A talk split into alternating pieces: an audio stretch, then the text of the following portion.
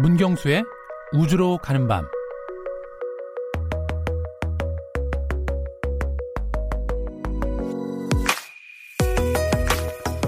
6년 전 오늘 이 시간 그 사고가 없었더라면 단원고 아이들 476명은 제주도에서 수학여행의 첫날 밤을 보내고 있었을 겁니다. 아이들 중엔 제주도에 처음 와보는 친구들도 많았습니다. 사진으로만 봤던 성산 일출봉, 만장굴에 가본다는 기대감에 쉬 잠들지 못했을 겁니다.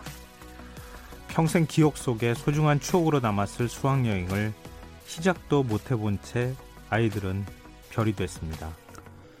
우리는 제주도 수학여행에 대한 저마다의 추억이 있습니다. 친구들과 찍은 사진, 용돈으로 사먹은 감귤, 별이 된 아이들도 아마 이런 추억을 기대했을 겁니다.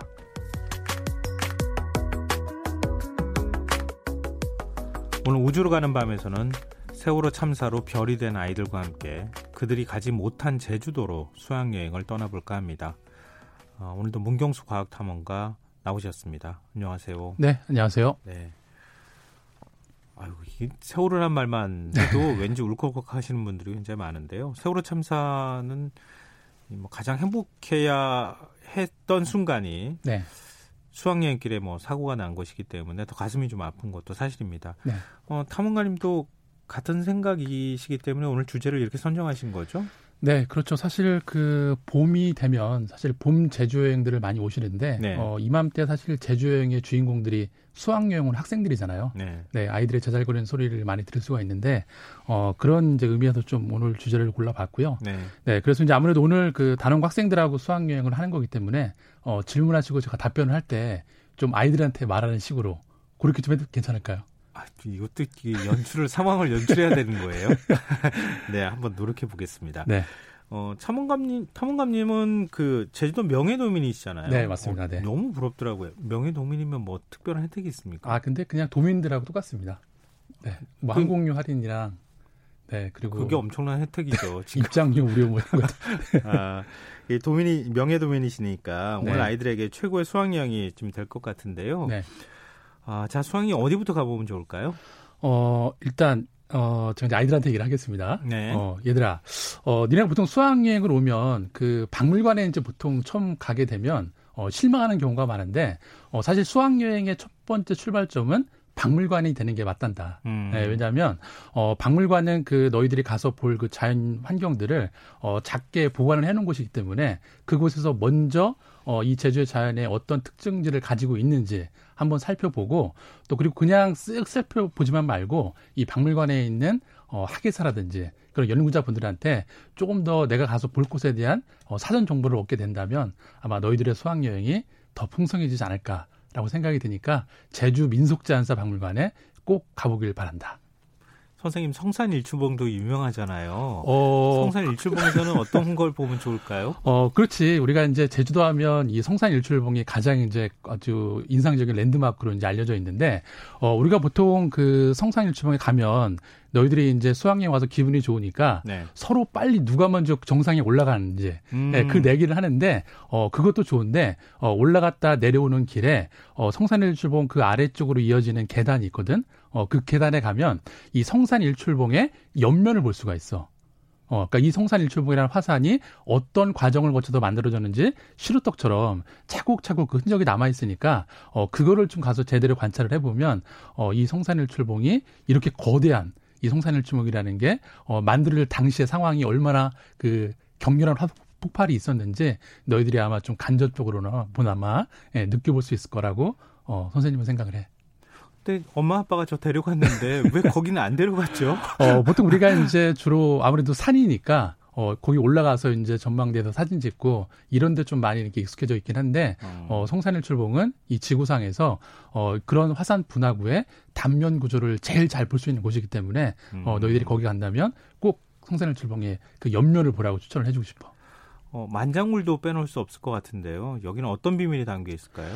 어, 일단 그 너희들이 박물관 다음으로 가기 싫어하는 곳이 이 만장굴이라는 걸 내가 알고 있거든. 예, 왜냐하면 어, 만장굴에 들어가면 컴컴하고 그리고 천장에서 물만 떨어지기 때문에 아 여기를 도대체 왜 온 걸까 이렇게 실망하는 친구들이 많이 있는데 음. 어, 사실 이 만장굴은 어, 지구상에서 정말 그 규모가 크고 길이가 긴 동굴로도 유명하지만 어, 사실 너희들한테 내가 또 하나 설명해 싶은 건 뭐냐면 어, 이 성산일출봉을 발견한 선생님과 꼬마들의 이야기인데 어, 이 성산일출봉은 어, 한 74년 전이지, 어, 해방 직후에 초등학교 선생님과 초등학교 5학년 아이들 그 30명이, 어, 이 동굴을 발견을 했는데, 어, 근데 이 발견이 왜 중요하냐면, 어, 사실 이렇게, 어, 정말 유네스코 세계 자연유산에 등재될 정도의 이런 세계 최대 규모의 용암 동굴을 초등학생이랑 선생님이 발견한 경우는, 어, 인류 역사사에 존재하지 않는단다. 예, 그렇기 때문에 어 아마 너희들이 거기에 가서 단 단순히 이 만장굴의 외형만 볼 게 아니라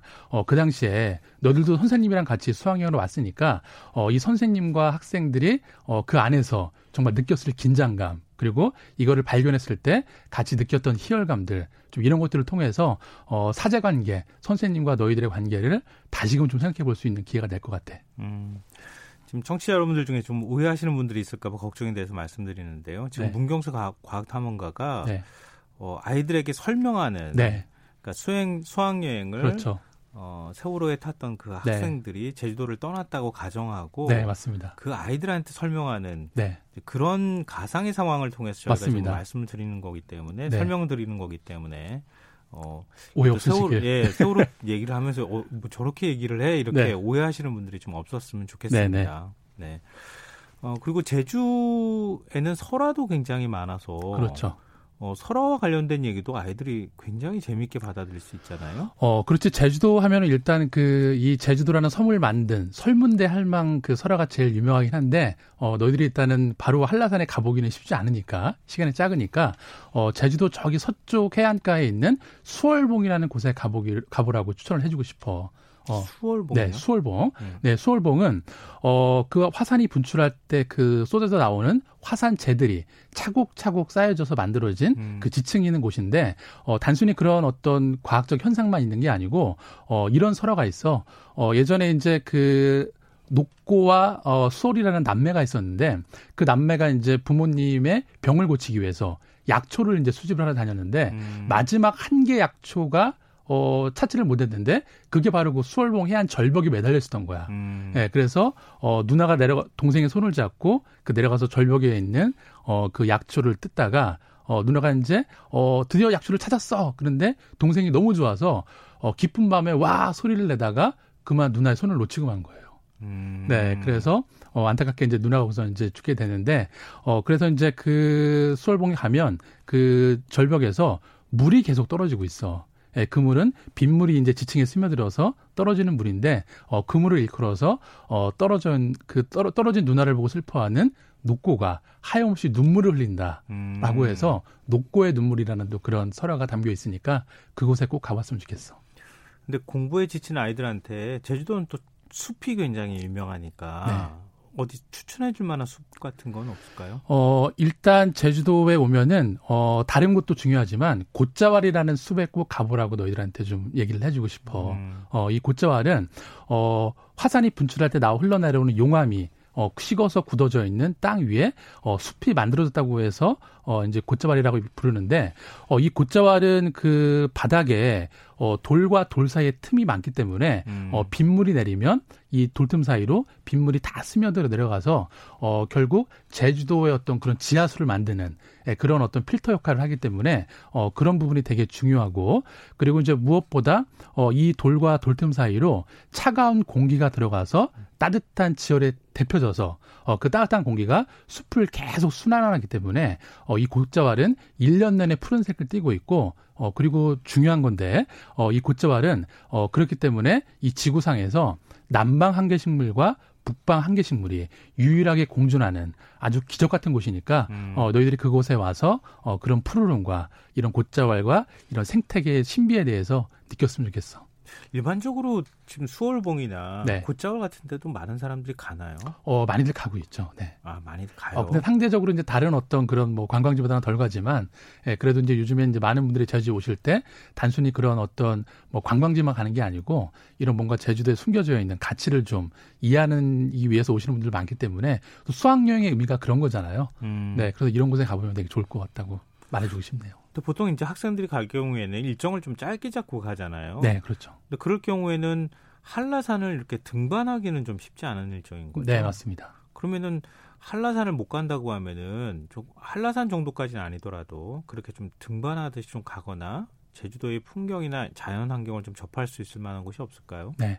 어, 너희들이 이제 제주도에 왔으니까, 어, 어쨌든 내가 제주도에 왔으니까 한라산에 한번 가야지라고 생각을 하겠지만, 욕심은 어, 수 욕심이 있을 수가 있어. 네. 한라산은, 어, 산이 높고 하루에 갔다 올 수가 쉽지가 않기 때문에, 어, 대신에 한라산의 축소판을 제주에 약 370개 정도 있는 오름이라고 생각을 하면 돼. 음. 네, 분화구 같이 생겨 있는 어, 그 오름에 가보면 어, 한라산에 갔다 온 거나 마찬가지라고 생각을 할 수가 있는데 어, 한 군데만 추천을 한다면 어, 제주 동쪽에 있는 검은 오름에 꼭 가봤으면 좋겠어. 어, 이 검은 오름은 제주에서 가장 큰 그 분화구이자 오름인데 음. 이 검은 오름이 분출한 용암이 어, 흘러 내려가면서 지금 제주도를 대표하는 만장굴을 비롯한 음. 대부분의 용암 동굴을 만들었기 때문에 어, 이 오름과 용암 동굴의 어떤 상관 관계를 이해하는 측면에서도 어, 너희가 꼭 어, 검은 오름에 한번 가보기를 추천하고 싶다. 검은 오름 있는 데서 제주도가 그 섬이 시작됐다고 예전에 설명 한번 해주시지 않았나요? 어, 그렇지는 않고요. 그렇진 어, 네, 그렇지는 않고 이 검은 오름이 이제 용암 동굴을 만든 어, 그런 어떤 뭐라 발원지다. 음. 네, 그렇게 설명을 들었던 것 같습니다. 네. 네. 근데 보통 저도 그렇지만 집 떠나면은 그렇게 좋을 수가 없잖아요. 그렇죠. 친구들하고 같이 한 입을 덮고 네. 이러면서 얘기 나누는 게 굉장히 좋은데 음. 어, 추, 특별한 추억을 위해서 뭐 별을 보면서 얘기를 나눈다. 네. 그러면은 어디 어디가 좀 좋아요? 어, 일단 너희들은 이제 밤이 되니까 잠도 안 오고 되게 놀고 싶을 텐데, 음. 어, 이럴 때 좀 친구들하고 밤하늘의 별을 보면서, 어, 그동안 이제 나누지 못했던 이야기를 나누면 되게 좋을 것 같다는 생각이 드는데, 어, 그래서 선생님이 꼭 추천해주고 싶은 곳은 어디냐면, 어, 일단 그 밤에 거기까지 이동하기가 쉽진 않겠지만, 나중에 기회가 된다면, 어, 한라산 1100도로 휴게소, 어, 음. 거기에 가면 차를 타고 거기까지 갈 수가 있기 때문에 어, 거기에서도 은하수를 볼 수가 있고 그리고 이제 혹시 이제 선생님들하고 좀 이렇게 기회가 된다면 어, 높은 곳은 아무래도 밤에 가기가 위험하니까 어, 저기 어, 제주도 서귀포 쪽에 있는 탐나 전파 천문대 예, 거기에 가서 천문대 아래에서 아마 그 별을 보고 우주를 본다면 어, 너희가 살고 있는 세상이 어, 정말 광활하다라는 거를 좀 마음속으로 느끼지 않을까 그런 생각을 해본다. 거기는 일반 사람들도 다 네, 들어갈 수, 수 있습니다. 네. 아, 어, 거기는 이제 네, 가지 가는 곳이고요. 네. 그냥 이렇게 다른 천문대처럼 가서 마음경으로 보는 게 아니고 거의 8층 건물 높이의 전파 천문대가 예, 밤새도록 8층 높이요? 네.